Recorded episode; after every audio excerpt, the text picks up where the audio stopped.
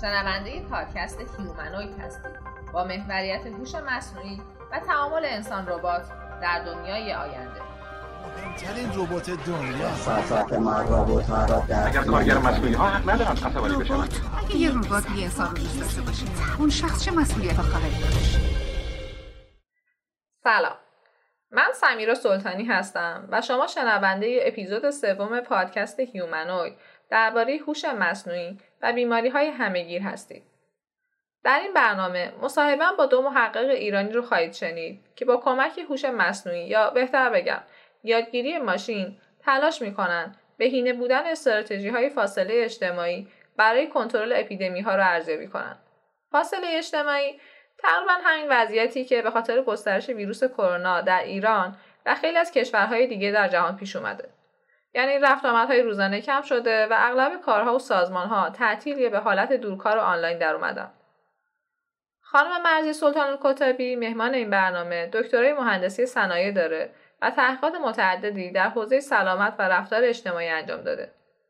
مهمان دیگه برنامه آقای وحید بهزادان دکترای علوم کامپیوتر داره و هر دو به عنوان استادیار دانشگاه نیو هیون آمریکا بر روی این پروژه کار می‌کنن. البته این پروژه فراتر از بیماری خاصه و نتایج اون می‌تونه برای تصمیم گیران و سیاست گذاران مفید باشه تا در زمان وقوع بیماری های همهگیر بهترین تصمیم رو برای اون شرایط و زمان خاص بگیرن. همونطور که در برنامه قبل گفتم یکی از مهمترین مشکلات بیماری های همهگیری مثل کرونا جدید بودن اونهاست. از این نظر که به زمانی نیازه تا متخصصان به توافق نسبی برای روش های تشخیص و درمان بیماری برسن. بنابراین نتایج چنین تحقیقاتی می‌تونه کمک کنه در مدت زمانی که متخصصان سلامت تلاش می‌کنن روش هایی برای تشخیص یا درمان بیماری جدید در مبتلایان پیدا کنن واکنش های بهتری نشون بدیم و از خودمون و اطرافیانمون بهتر مراقبت کنیم. از اونجایی که این مصاحبه آنلاین ضبط شده در بخشی ممکنه که نویزهای ظریفی رو بشنوید که متاسفانه در edit نهایی هم درست نشد. امیدوارم عذرخواهی من رو بپذیرید. جزئیات بیشتر این تحقیق رو با هم بشنویم.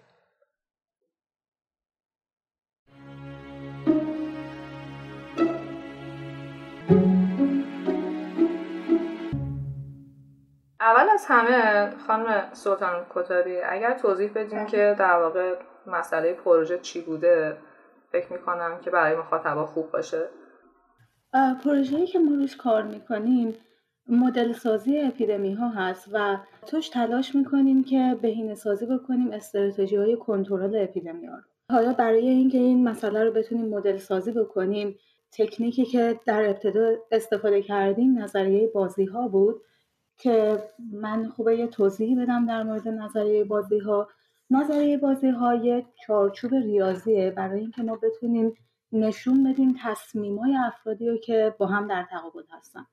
و توی نظریه بازی ها این فرض وجود داره که اگر که تصمیم گیری تصمیم گیری رشنال یا منطقی باشه همیشه در جهت کم کردن هزینه هاست یا به نوعی بیشتر کردن سودی که ما داریم. در مورد مسئله بهینه سازی اپیدمیک ها یا مدل سازی رفتار آدم توی اپیدمیا همیشه تغییر رفتار اجتماعی یه هزینه داره برای انسان ها حالا این تغییر رفتاره می‌تونه از جنس این باشه که در مورد بیماری هایی که واکسن براشون وجود داره از این جنس باشه که من برم و واکسن بگیرم. یعنی یه هزینه بدم برای اینکه واکسن بگیرم و این هزینه رو تحمل کنم که اگر که من بعد از واکسیناسیون دچار مشکلی شدم اون هزینه برام داره. یا اینکه تغییر رفتار اجتماعی باشه که مثلا من فاصله اجتماعی رو رعایت بکنم. توی مدل سازی هایی که ما استفاده می‌کنیم با استفاده از نظریه بازی ها ما میایم رفتار افراد رو بر اساس هزینه ای که تغییر رفتار اجتماعیشون داره و یا اینکه گرفتار شدن به بیماری براشون داره ما میایم ارزیابی می‌کنیم که افراد بر اساس کم کردن هزینه کلشون چه تصمیمی خواهند گرفت. این هدف کلی مدل سازی برای بهینه کردن کنترل اپیدمی است یا مقدار بحث اگر باز بکنید گفتید که الان این سری هزینه باید در واقع افراد داشته باشن که رفتارشون تغییر بکنه. حالا در مورد خودمون فاصله اجتماعی اگر که صحبت بکنیم فکر کنم بهتر بشه. بزنین شروع کنم با اینکه چرا مهمه که ما بهینه سازی بکنیم و مدل سازی بکنیم کنترل اپیدمیا رو. دلیل اهمیت مدل سازی اپیدمیا این اینه که این مدل سازی ها می‌تونه کمک بکنه به سیستم های بهداشت و درمان که بتونن استراتژی های مناسبی داشته باشن در مقابل گسترش اپیدمی ها. چرا مهمه؟ چون هر سال اپیدمی های مختلف باعث هزینه های بهداشت و درمان زیادی برای جوامع مختلف میشه. مثلا آنفولانزا که در همه سالها می‌بینیم که انسان های زیادی گرفتار آنفولانزا میشن و نمونه اخیرش کرونا ویروس که وارد همهگیری جهانی شده و کشورهای زیادی رو درگیر کرده. زمانی که ما بتونیم اپیدمی ها رو مطالعه سازی بکنیم می‌تونیم بفهمیم که اپیدمی چه شکلی دینامیک اپیدمی چه شکلی رفت تغییر می‌کنه. در نتیجه می‌تونیم سیاست های بهتری داشته باشیم که اون اپیدمی ها رو کنترل می‌کنیم وقتی ما مدل سازی می‌کنیم اپیدمیا رو یه سری فاکتورهایی هستن که می‌تونن رفتار اپیدمی رو عوض بکنن. فاکتورهایی مثل نرخ واگیر بیماری یا اینکه طول مدتی که یه نفر بیماره و می‌تونه بیماری رو انتقال بده یا طول مدتی که طول می‌کشه بیماری خودش رو نشون بده. زمانی که بیمار یه نفر بیمار شده و می‌تونه بیماری رو انتقال بده ولی از وجود بیماری خبر نداره. نکته مهم دیگه ای که در نظر می‌گیریم توی مدل سازی اپیدمیا اینه که رفتار انسان ها در مقابل اون اپیدمی چیه. و این رفتار می‌تونه این باشه که انسان ها فاصله اجتماعی رعایت بکنن یا واکسیناسیون انجام بدن در صورت وجود واکسیناسیون. در مورد بیماری کرونا ویروسی که ما الان باهاش مواجهیم نکته مهم اینه که این بیماری نرخ واگیر تقریبا بالایی داره. طول مدتی که یه نفر درش بیماره چیزهایی که گزارش شده طول مدت کمی نیست و از همه مهمتر طول مدتی که بیماری طول می‌کشه خودش رو نشون بده خیلی بالاه حدود چیز حدود 14 روز که گزارش شده. تمام این فاکتورها باعث میشه که این اپیدمی اپیدمی راحتی نباشه برای کنترل. و اگر که بخوایم این اپیدمی رو کنترل بکنیم تنها ابزاری که ما داریم در راستای کنترل این اپیدمی تغییر رفتار انسان هاست. تغییر رفتار انسان ها می‌تونه فاصله اجتماعی باشه یا واکسیناسیون. واکسیناسیونی برای این بیماری وجود نداره.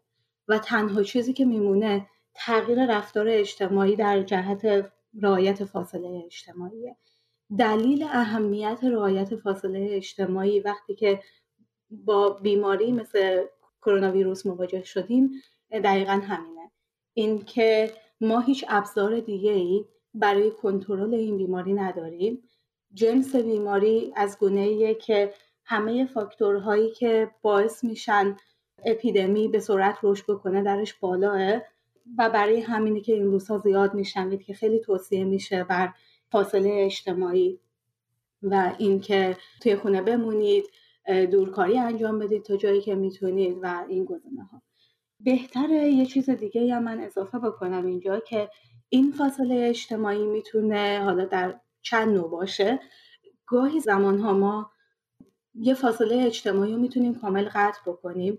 زمانی که ما این اپیدمی های رو روی شبکه های ارتباطات اجتماعی مدل می‌کنیم مثل اینه که در نظر بگیرید یه گرافی وجود داره و افراد درش رسای اون گراف هستن و رابطه ها یال های اون گراف هستن. اگر ما بتونیم اون رابطه رو کامل قطع بکنیم خب بیماری نمی‌تونه از یه رس به رس دیگه منتقل بشه اگه اون رابطه وجود نداشته باشه. مشکلی که وجود داره اینه که خیلی زمانها این اتفاق امکان پذیر نیست از نظر اقتصادی. یا به خاطر اتفاقای دیگه.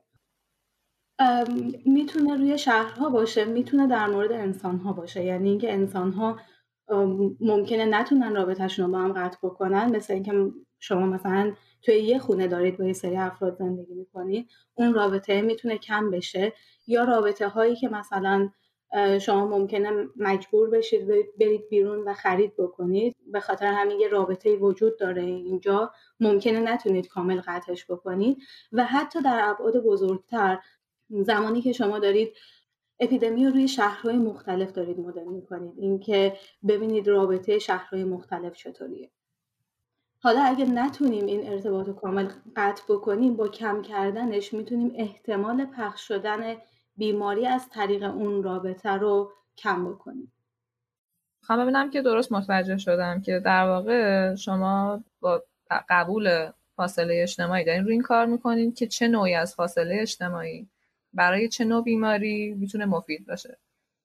در نتیجه خروجیش میشه اینکه یه سیاستمدار یا کسی که حالا تصمیم گیرنده است در این زمینه ها وقتی که یک اپیدمی شروع پیدا می‌کنه از کدوم مدل استفاده بکنن برای اینکه زودتر به نتیجه برسن؟ درسته؟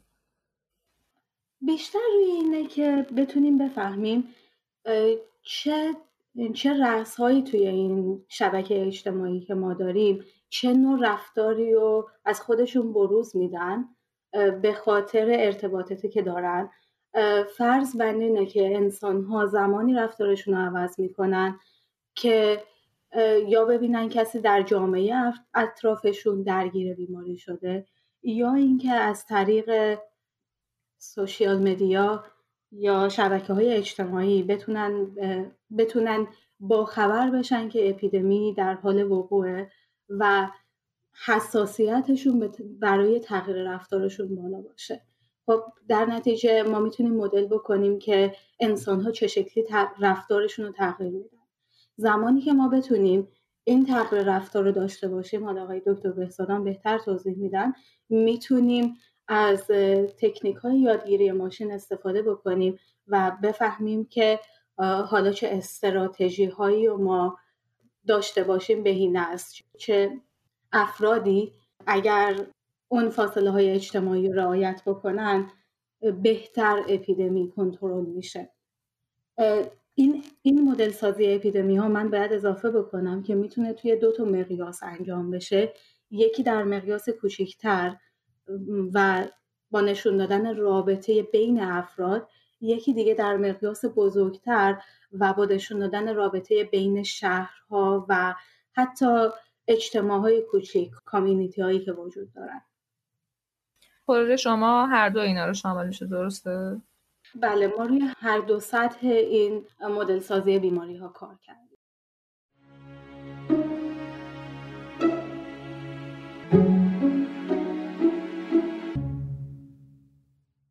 حالا درباره اینکه در واقع اینا چطوری بررسی می‌کنید آقای بهزادان فکر می‌کنم بتونن به ما کمک کنن؟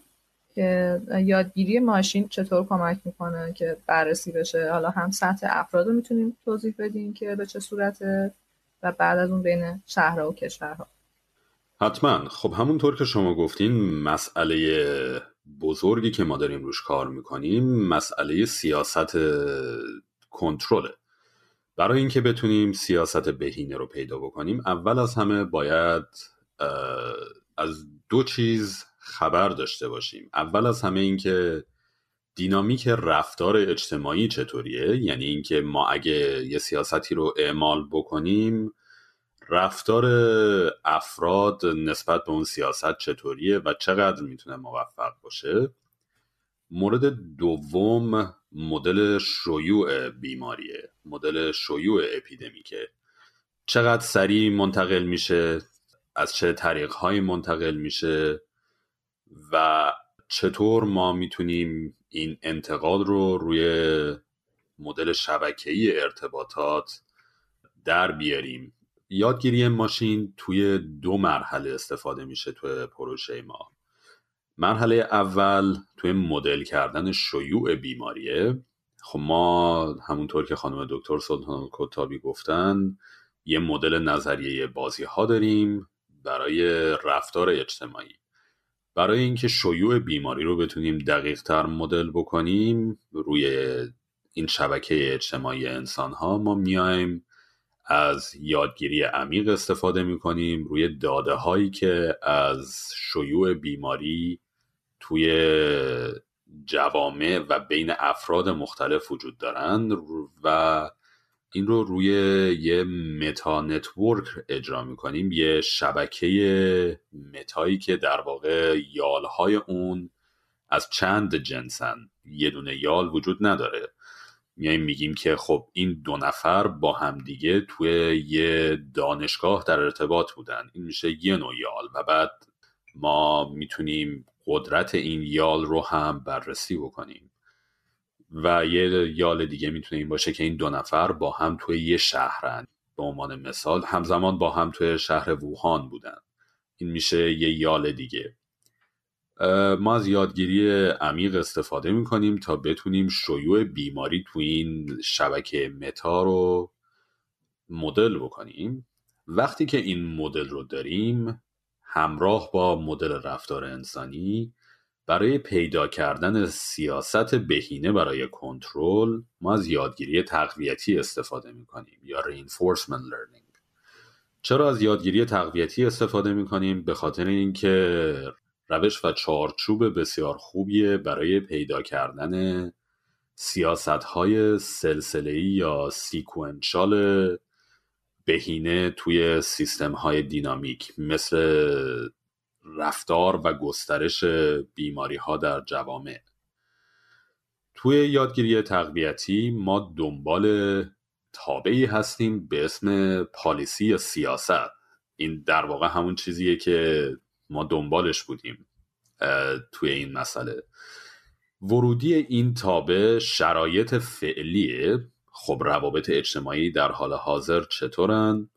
و بیماری چقدر گسترش پیدا کرده و خروجی این تابع سیاست بهینه است و بهینگی این سیاست جوری تعریف شده که صرفا برای حال حاضر نباشه بلکه برای طولانی مدت باشه. یعنی اعمالی که سیاست توصیه می‌کنه فقط برای بهتر کردن حال حاضر نیستن برای بهینه کردن رفتار طولانی مدت یا بازخورد طولانی مدت اعمال سیاسته. خب یه سوالی که برای من پیش میاد این که گفتید از یادگیری عمیق استفاده می‌کنید و مثلا بررسی می‌کنید دو نفری که توی یک دانشگاه یا توی یک شهر بودن اینا ارتباطشون چطوری بوده و ممکنه چطور بیماری رو منتقل کنن اگر درست متوجه شده باشم. این داده ها رو چطور به دست میارید؟ بله این یکی از مسائل خیلی بزرگه. وقتی تحقیقات اجتماعی می‌کنیم روی شبکه های متغیر یا دینامیک این داده ها بعضا برای مثلا یک ماه گذشته کووید 19 یا همین ویروس کرونا آروم آروم به شکل متن بی ساختار داره در دسترس قرار می‌گیره. وقتی میگم متن بی ساختار یعنی یه جمله بدون ساختار قبلیه. مثلا این شخص در شهر ووهان بوده یا این شخص در این دانشگاه بوده یا در این کشتی تفریحی بوده. ما از روش های Natural Language Processing یا پردازش زبان طبیعی استفاده می کنیم تا بتونیم کلید واجه های مربوط رو در بیاریم و از این متن بی ساختار بتونیم یه کودینگ یا یه روش نمایش دادن یا مدل کردن ارتباطات رو در بیاریم. تو اپیزود قبل در واقع بررسی کردیم تجربه بلودات رو که به کمک هوش مصنوعیشون تونسته بودن پیش بینی بکنن که کرونا گسترش پیدا می‌کنه و قبل از سازمان بهداشت جهانی در واقع اعلام خطر کردن به مشتریشون پیام هشدار فرستاده بودن که موتورشون و مقاله های چینی که مربوط به یک بیماری بود که التهاب ریه داشت اینا رو پیدا کرده و جدا کرده و بررسی کرده بودن دیده بودن خب نشونه ها شبیه وقتی که سارس گسترش پیدا می‌کنه. اینکه پرسیدم داده ها به چه شکله مخاطب در واقع ایده بهتری رو پیدا کنه که منابع شما مثلا می‌تونه پیام های ما توی شبکه های اجتماعی باشه یا یا مقاله هایی که توی روزنامه ها منتشر میشه. اون فرمولی که باهاش کار می‌کنید تا داده ها رو برای ارزیابی استراتژیات استفاده کنید چه داده هایی می‌تونه باشه؟ خب خانم سلطانی عزیز یه جزء دیگه پروژه ما مسئله سرویلنس هست. مسئله بررسی منابع اطلاعاتی برای کشف شیوع اپیدمیک هاست در اوایل شیوع. خیلی شبیه به کاری که بلودات انجام میده. ما شبکه های اجتماعی مثل توییتر رو بررسی می‌کنیم و دنبال تعدادی کلید واژه خاص میگردیم که نشون دهنده بیماری باشند و بعد گسترشش رو بررسی می‌کنیم در طول زمان. همینطور هم شبکه های خبری مثل وبسایت های خبری رو در زبان های مختلف بررسی می‌کنیم. متاسفانه ما به داده بلودات دسترسی نداریم به خاطر اینکه خب بلودات یه شرکت خصوصی هست و داده های خودش رو نگه میداره. به خاطر همین ما مجبور به باز تولید روش های مشابه هستیم. البته ما این روش ها رو توی هیته های دیگه مثل پیدا کردن فجایع طبیعی مثل زلزله و اینها و مشکلات مشابه هم اعمال کردیم و صرفا تکنیک ها رو برای کشف شیوع اپیدمیک استفاده می‌کنیم. این داده ها رو از منابع باز مثل شبکه های اجتماعی و شبکه های خبری جمع می‌کنیم با استفاده از پردازش زبان طبیعی خلاصهشون می‌کنیم توی بردارهایی که وقایع رو توصیف می‌کنن و بعد از اون بردارها برای مدل کردن هم خود شبکه متای ارتباطات اجتماعی و هم شیوع بیماری استفاده می‌کنیم.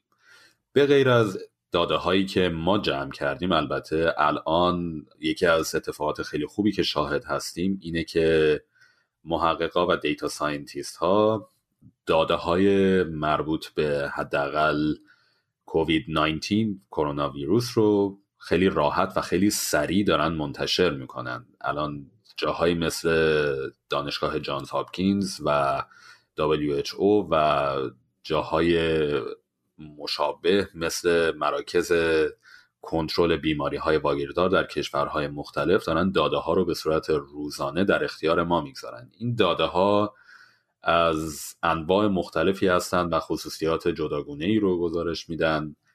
بعضا ما می‌تونیم داده های مربوط به جاهایی که بیماران ویزیت کردند زمان شروع سیمتوم ها زمان اومدن به بیمارستان و خود سیمتوم ها رو توشون ببینیم. به همراه تعدادی جمله بی ساختار وقتی میگم بی ساختار منظورم بی ساختار گرامری نیست البته. منظورم اینه که اینطوری نیست که کلمه اول حتما نشون دهنده این باشه که کجا بودن کلمه دوم نشون دهنده فعل باشه. مثل زبان عامیه و ما از این جمله های بی ساختار توصیفی سعی می‌کنیم یه ساختار مناسب برای یادگیری ماشین در بیاریم.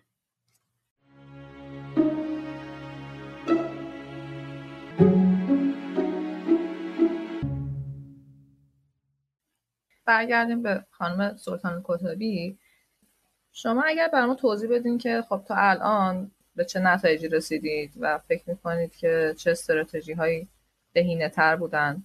البته فکر می‌کنم که کارتون فراتر از کروناه ولی اگر در مورد اون هم به نتیجه دست پیدا کردیم فکر می‌کنم که خوب باشه برای مخاطبای ما که آگاه بشن در موردش.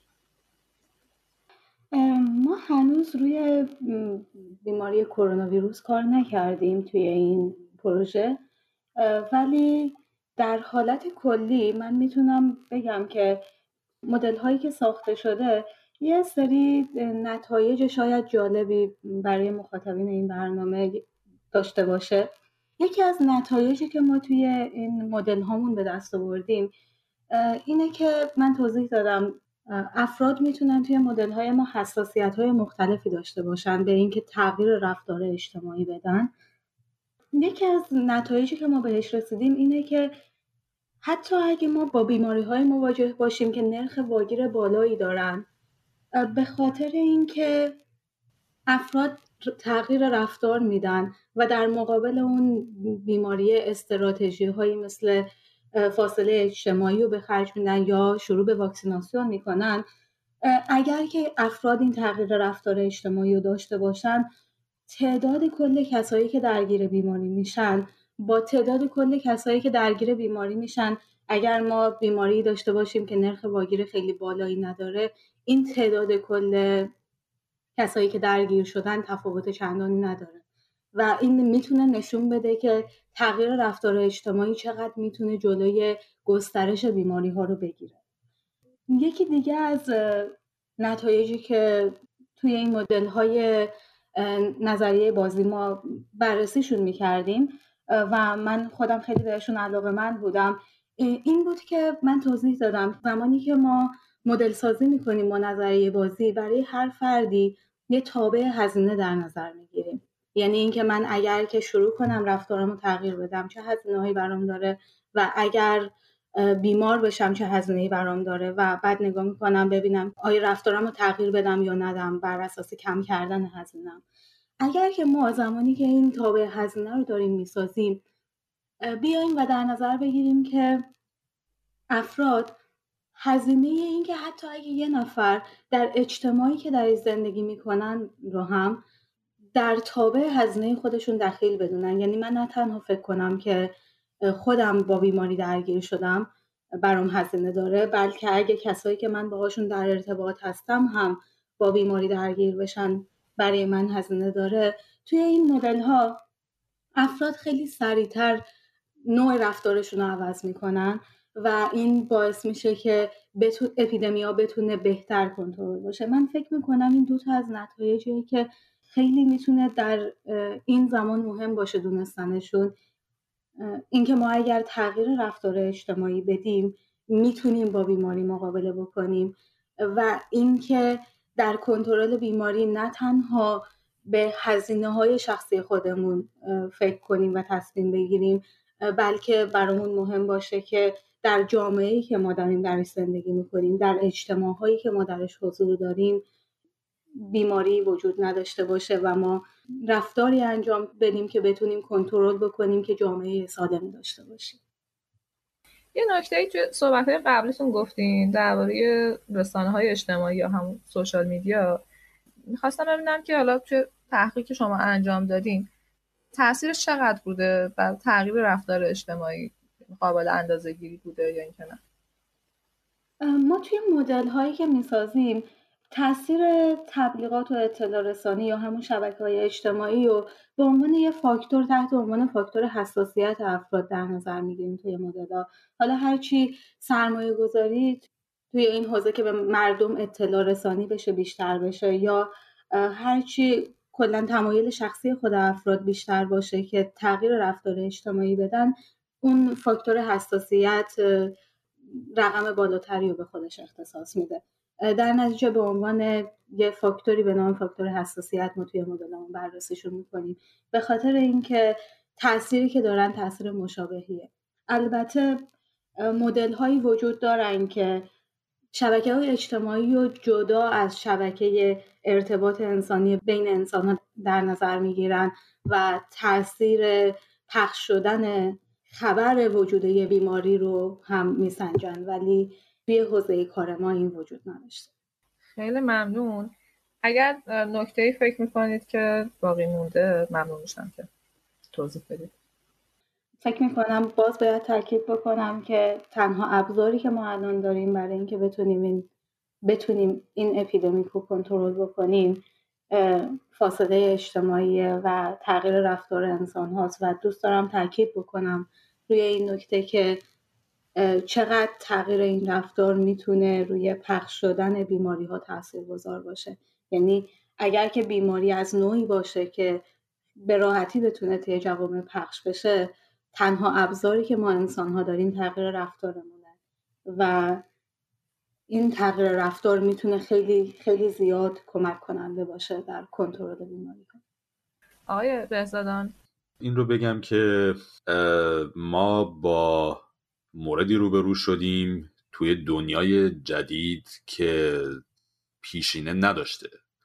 پندمیک های خطرناکی که باهاشون سر و کار داشتیم در طول تاریخ مثلا آنفولانزای اسپانیایی سال 1918 توی دورانی اتفاق افتادن که ارتباطات و مسافرت به اندازه الان نبودن.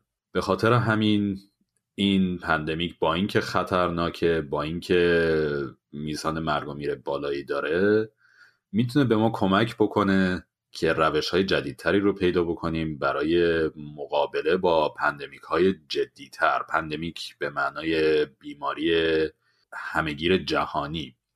و اگه ما بتونیم توی این دوران از تکنولوژی های جدید مثل هوش مصنوعی تکنیک هایی رو در بیاریم که بتونه به کنترل بیماری در دنیای جدید کمک بکنه. آماده تریم برای بیماری های واگیردار بعدی توی ساختار پر از ارتباطات و مسافرت راحت و ساختار اقتصادی دنیای جدید. دستتون در نکنه که توی برنامه ما شرکت کردیم بسیارم خوب دست شما درد نکنه. ممنونیم از دعوتتون و ممنونیم از تلاش خوبتون. خیلی ممنون بابت دعوت و پادکستی که داریم ممنون از شما. خب مصاحبه رو شنیدید. امیدوارم که محتوای این پادکست برای شما مفید باشه. خوشحال میشم نقد نظر و پیشنهادتون رو با من در میون بذارید. اگر محتوای این اپیزود رو دوست داشتید با دیگران به اشتراک بگذارید. پادکست Humanoid رو می‌تونید از پلتفرم ها و پادگیرهای مختلف بشنوید. از جمله ناملیک، شنوتو، نوار، Castbox و iTunes.